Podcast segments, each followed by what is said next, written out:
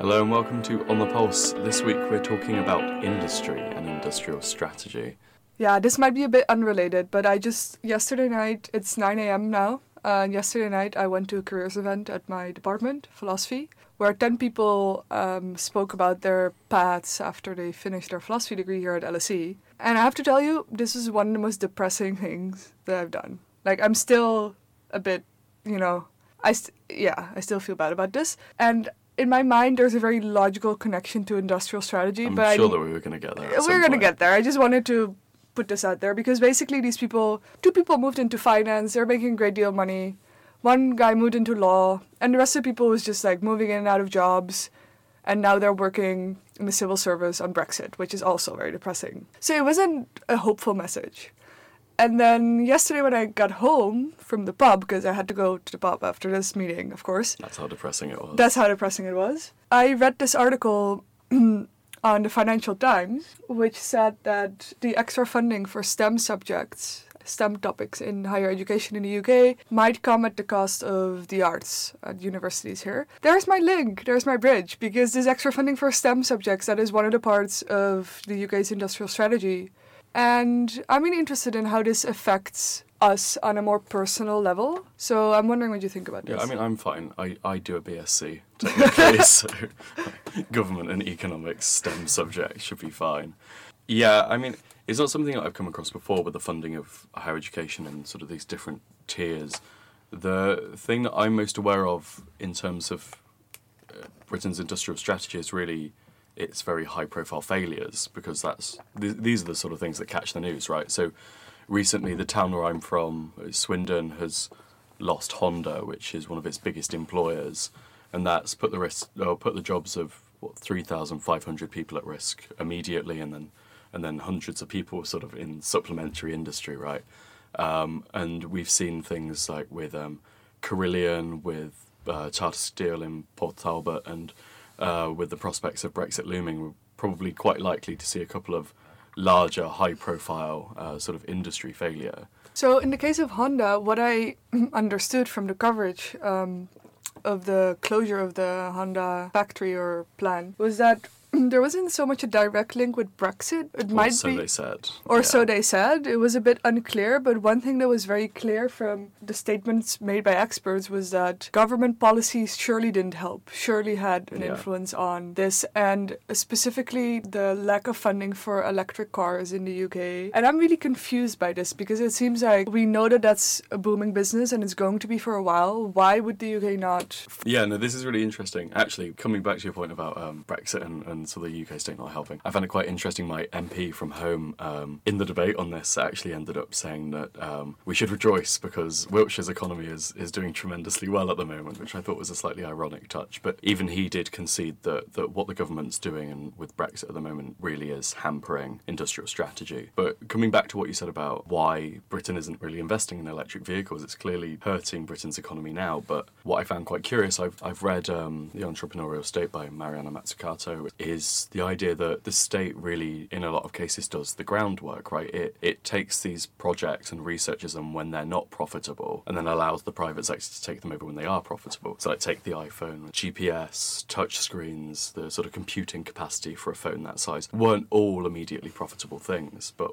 after the US defense and, and, and NASA and other um, organizations did that research, the private sector was then sort of able to run with them. So I'm not entirely critical of the UK's approach to electric vehicles and sort of green energy in that respect because it seems to become an increasingly profitable sector. So maybe it is time for the private sector to pick this up. Okay, so what you're saying is it makes sense that the UK wouldn't invest in this because what the government should be doing with its industrial strategy and its state aid to industry is pushing these industries that are that are about to be born or were just born and still need some of that kindergarten aid. Yeah, exactly. It's um yeah, it's it's helping those things which um, venture capitalists aren't really into into investing in yet. It's because the yeah, this is the future of our technology, right? Um, but if if it's too high a risk for even the riskiest investors to go and um, invest in, the state really should be using its its unprecedented purchasing power and research power to make sure that this sort of stuff gets done. Hmm, so this is what the book you mentioned. That's what the book proposes, doesn't it? In a sense, yes. It, it it sort of proposes taking the state from being uh, perceived as this sluggish, bureaucratic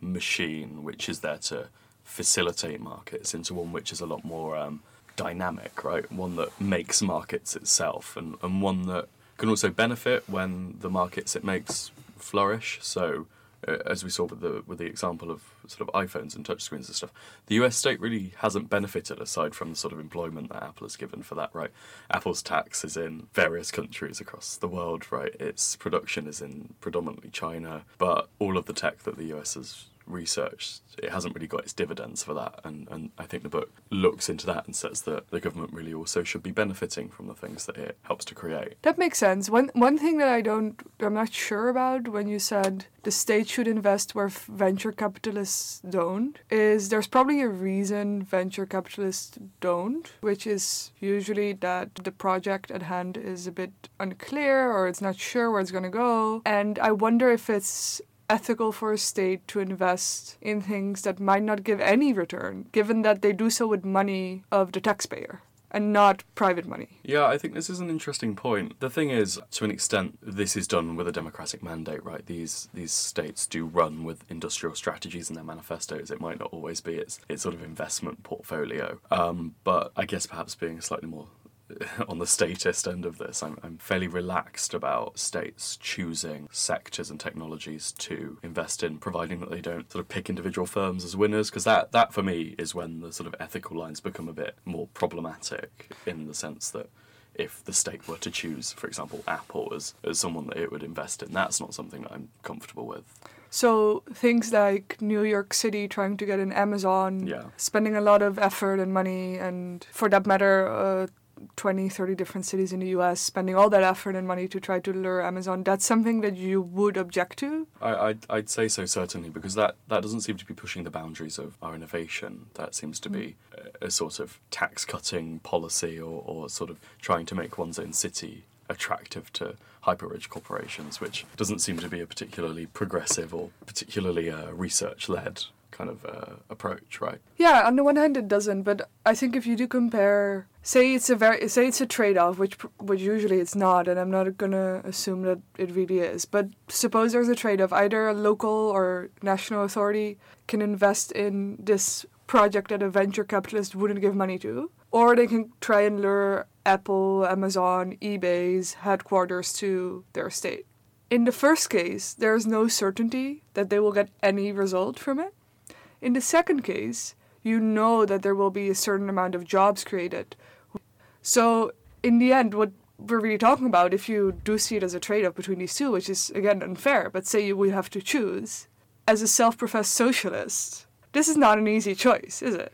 Yeah, no, you're right because I guess I, I guess it's the short term against long term horizons in that respect that that um, allowing uh, all of these companies to invest in cities and, and stuff like that and, and set up there is extraordinarily beneficial for these places in the short term.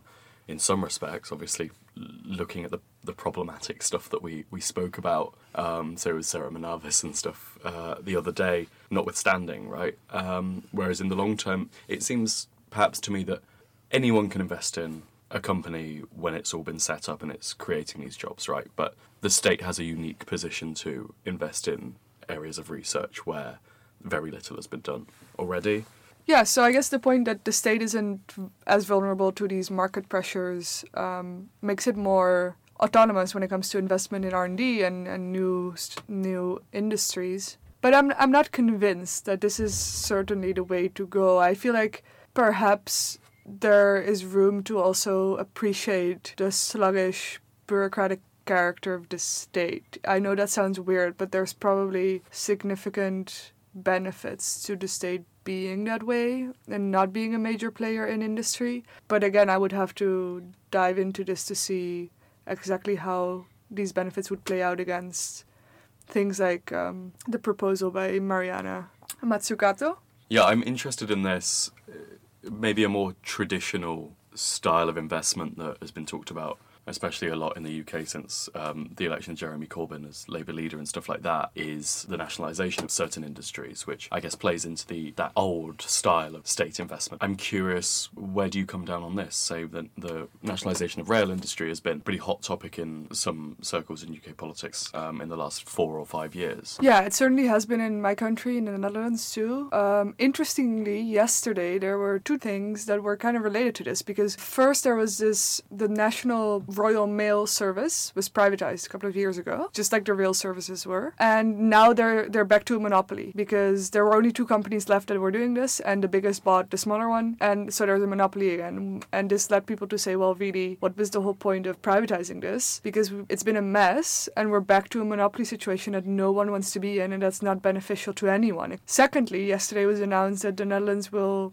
increase their share in KLM Air France, the airline, which equally begs the question why did we privatize so much when in the end it seems to be working against us? I mean, I don't know. I think th- there's certainly a problem of, of privatization if you're not in an actual free market economy. Because the idea would be that it would work if you were in an actual free market economy, but we're not. And so that's where I think I'm struggling to make sense of this issue because, in theory, if you read the theory of privatization, it all makes complete sense. But in the reality, in my country at least, privatization has been, for most of these industries, has been really, really bad. And for most of the consumers, it's been bad. And so I, I can't, I, I struggle to formulate like an ideological stance on this simply because I think we haven't seen the best privatization happening and we haven't seen the best nationalization happening. That's interesting. Also, I guess coming from the perspective of a remaining EU country as well, because what, what seems to be talked about a lot in Britain is the, the state aid rules that and them sort of hampering the nationalisation of industry, but that clearly doesn't seem to be entirely the case, right? No, I think these state aid rules, I mean, these are regulations to prevent these races in subsidies. So countries racing, like people, like countries are, are doing tax races with the lowest taxes so that they're, they're luring companies into their into their countries.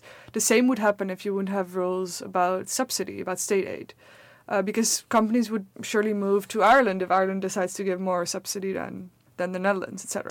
But in the UK, I think this argument doesn't have as much force because UK state aid had, has been very low. It's been below average. So, in order to make this argument convincingly, it should have been above or on average. And then you can see if really it hampers the economy of the state as much as some people on the left would like it to do, and thereby be a justification for, for Brexit. Yeah, I guess we haven't we haven't even touched the ceiling, let alone sort of know know exactly what what's holding us back in that respect. I know that there was a report by the IPPR recently which said that um, uh, European Union state aid law sort of restricts um, what nationalised industry can do, but it by no means sets up the barriers to nationalisation in the first place, right? So nominally the UK could nationalise these services, but it would have to compete as a nationalised service in the same way that nationalised rail all across Europe does. Yeah. And this sort of brings me, I, I guess, to talking about what uh, Labour policy has been at the moment because it's probably been some of the more interesting developments. I know that we've talked about the entrepreneurial state and um, Mariana Mazzucato, who wrote it, uh, put in the foreword, I think, for her second edition. She listed a number of Labour MPs, um, or former Labour MPs now, um, Chuka Umunna um, being one of them, as an inspiration for the book. We went and spoke to another one of those, who is currently one of the shadow industrial strategy ministers. Yeah, we talked uh, with her about um, industrial strategy, what her plans would be, how she envisions industrial strategy for Britain's future. And this was, uh, we should note, this was last week on the day of like an important Brexit debate. So we were very happy to get a short while with uh, this MP. So this is us speaking to Chi Onwurah, the MP for Newcastle upon Tyne Central.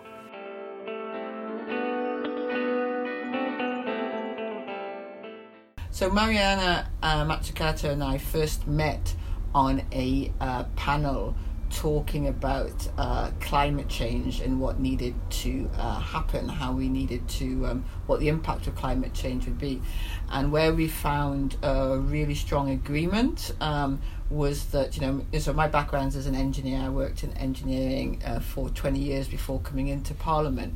And um, I see climate change as, yes, a huge challenge, and it's obviously caused by the first industrial revolution, of which, ultimately by the first industrial revolution, of which, um, you know, Newcastle, the northeast where I grew up, was, a, you know, was the, was the was, well, was the heart out was the heart of it and almost literally powered it in the invention of uh, steam and other engines uh, which are all um, carbon based so um, so it's a challenge but it's also a huge um, opportunity because um, the transformation or the transition from a carbon based to a carbon zero or net zero economy is a huge opportunity for technology and to revitalize our manufacturing and our industry you know it doesn't have to as i think some some think it some people i'm not going to specify who seem to think it means going back to some sort of agrarian um, paradise, whereas I think it means going forward to a uh, a sustainable industrial economy. And so I think, yeah, I, so I remember saying on this panel that we needed a revolution, uh, second, you know, industrial revolution to get there, and that was exactly Mariana's uh, vision, if you like, that we need to um, we need a, a, a, an industrial revolution and also uh, one where the state takes an entrepreneurial and active role. So I think in terms of inspiration, we certainly both inspired each other because you know I, I, I think we need a we need a strong manufacturing and industrial sector which is based on clean tech and and, uh, and a circular um, economy and um, a more sustainable manufacturing sector. And I think Mariana's vision, which is really important, is that the public sector, the state, has a really important role. This is not just about the private sector, the public sector has a really important role to playing that both in terms of setting that vision. So, you know, one of our missions in our in um, the Labour Party's industrial strategy is to decarbonise our um,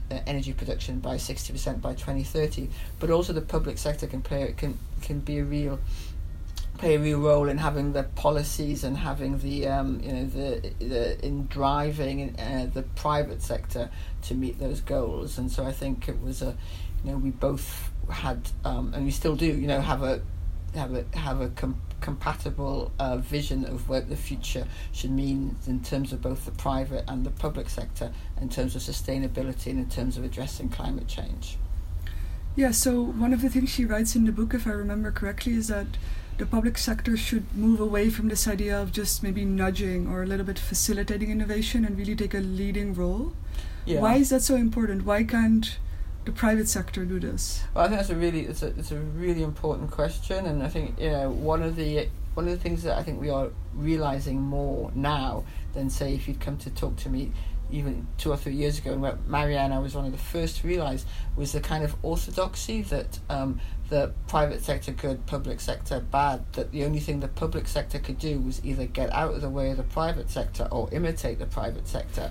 You know that had. Um, that sort of that had, had many had many uh, consequences for our state and for our economy. Not all of which were obvious, but because the public sector felt, um, if you like, um, unsure of itself, felt that it had to be secondary, if you like, to the private sector. That's one of the reasons why we had we had so little effective regulation of our financial sector. We had the financial crisis. It's one of the reasons why we didn't have an industrial strategy because the term industrial strategy wouldn't be. Was it, you know, even a, a Labour government found that difficult mm. to use that term, and certainly the, the, the, the Thatcher government beforehand wasn't going wasn't going to. So um, so it's um, to so the reason it's really important is that we have to have confidence in you know the ability of the public sector to lead the state to lead in the interests of citizens uh, and also it's it's important because when you talk about nudging it and, and I worked so my last job before coming into parliament was working for Ofcom which was a, mm. a light touch regulator and I will say it was a, it was quite it was a, oh, obviously I would say that perhaps but it was quite a good light touch regulator in as much as um, we ha- we ended up with one of the best um, and most competitive and least costly uh, tele broadband uh, economies, broadband infrastructures in the world. So that's now changed, and we are now behind it, most most of the rest of the world.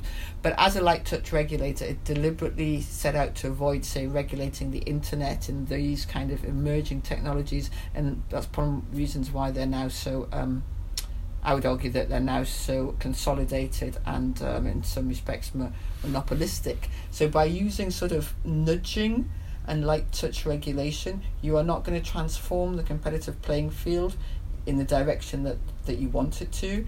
And so by having a more active and more interventionist public sector, though there are dangers associated with that, and Marianne is very you know clear about about that as well. By having a more interventionist public sector, you are more likely, or you have a at least you have the capability to end up, I think, in a fairer situation where the um, the economy is more likely to work for know, so the labour phase for the many because we've set it up we've set up the playing field. So Mari- in that way so Mariana talks about the public sector being market creating creating markets not just sort of nudging them around so that they you know they they they they, they, they are somewhat fairer but but creating and constructing them. And I think that is really it's really important. And it means also that um, you know, we shouldn't be afraid to say that this is in the interest of citizens and consumers, and the market does not always deliver the best outcomes for citizens and consumers.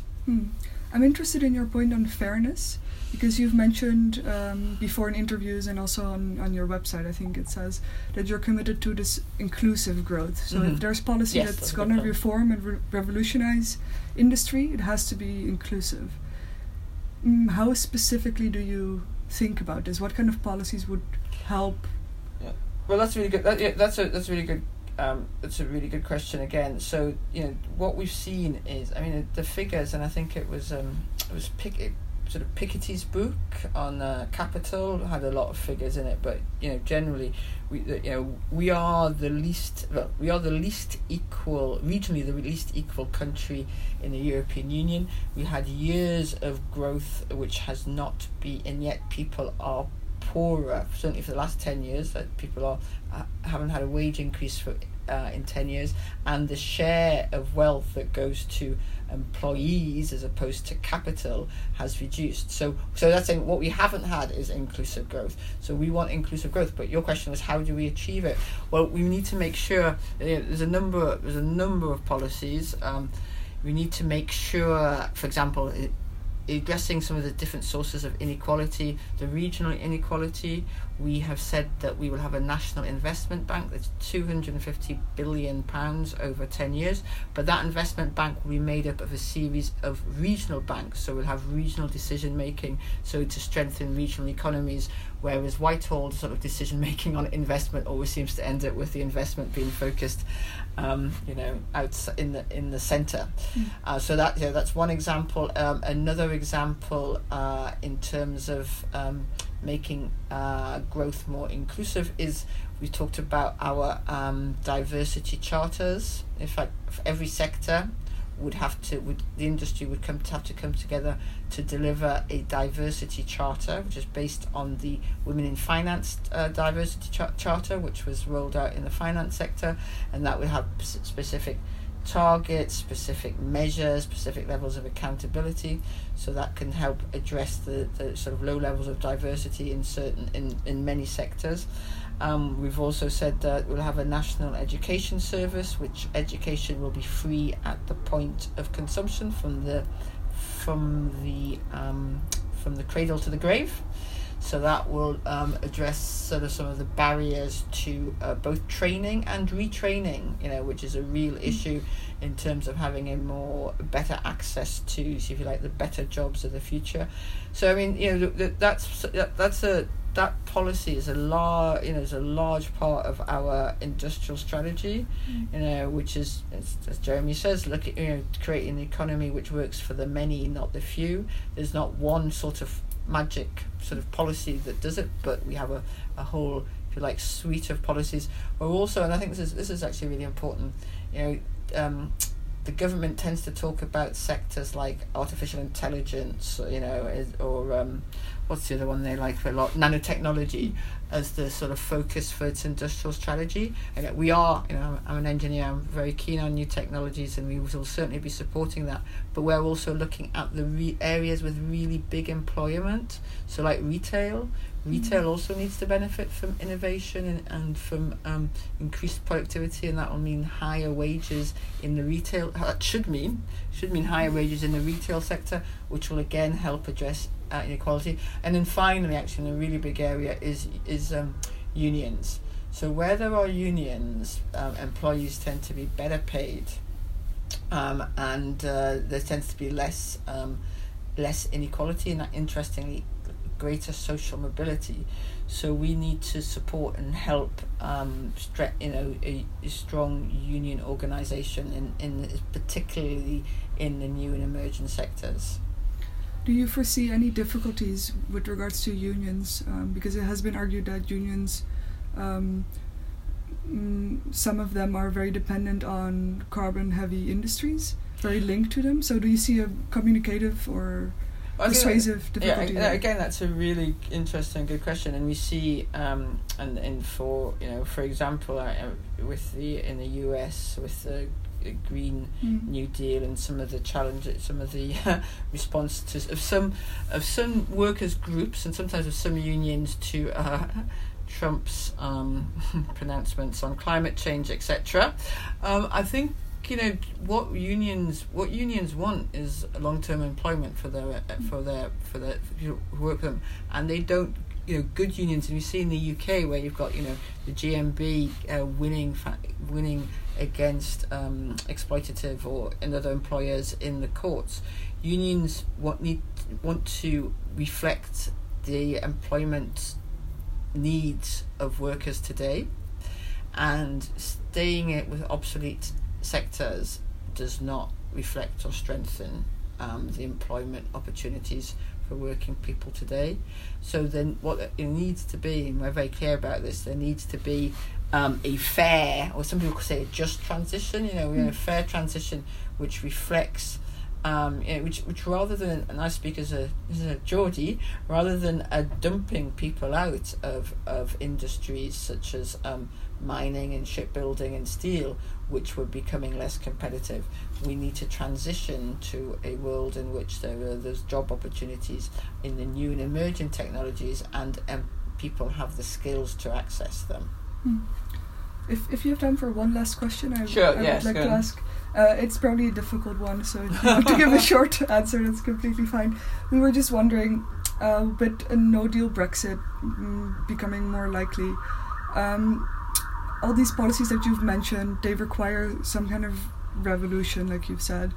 Um, if there's a no deal Brexit, I can imagine there has to be some se- sense of which policy or which area um, should be prioritized because there will be a lot of things that become more difficult. Uh, like you've written as well, if there's a no deal Brexit, mm-hmm. industry will be hit very hard, so you mm-hmm. might have to prioritize certain policies over others. Do, are there any areas that you think? Um, you've mentioned uh, diversity, you've mentioned decarbonizing that require to be tackled first. Well, I think so. I think I mean, you know, I don't accept your points that a no deal Brexit has become more likely, even though I know in some ways it's true. But I, I, I do hope, and in fact, we, we were just uh, you know watching the debate in Parliament right now. Um, it is only an, it is a small minority of Tory MPs who think a no deal is acceptable, and they shouldn't be able to hold the rest of Parliament to hostage. Mm.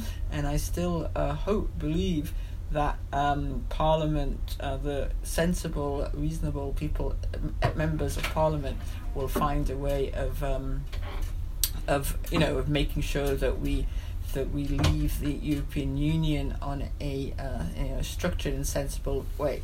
Uh, but I think, but but it certainly is. It's much more. It is more of a possibility than I would have thought possible mm. uh, for especially when the party in government is supposed to understand business and markets, which they clearly don't. Um, so, but I think to your question, what no deal Brexit will do will, will make everything harder.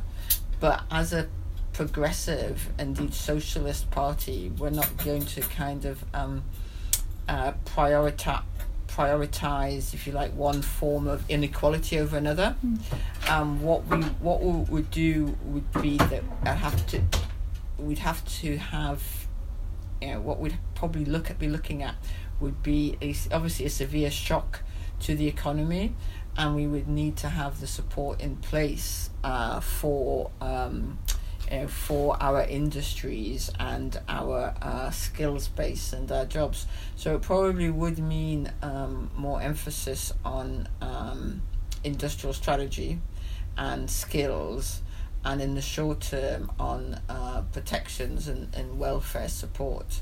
Uh, but we would still need to be addressing all the all the other causes of inequality as well. So at this point in the interview, we decided we should probably leave because there was a, an important Brexit vote happening, like we said. But she was more than happy to talk to us about what the role of us would be in establishing this new uh, green economy for the future. What uh, do young people have to do, or could they do? What's clear is what whatever whatever the outcome of Brexit, and whenever we have an outcome to Brexit, which may not be, um, which may not be this week or, or, or this month, you know, what we're going you know, particularly young people who um, who will be shaping the economy of the future, but also will have different opportunities than I and others had. Need to be um, really active in uh, setting out a um, you know demanding the kind of economy which works across the board for um, you know people from all kinds of different backgrounds, etc. So supporting a uh, an economy which isn't just for a, sh- a narrow elite, but which is for everybody. That's everything for this week. Thanks for tuning in. I've been Hayden. I'm Fleur, and this was On the Pulse. You can check us out on a whole multiplicity of podcast providers now. We are on Apple Podcasts, we're on SoundCloud, Acast, Mixcloud and on pulseradio.live. And Spotify. I mean, this is big. Oh, yes. Yeah.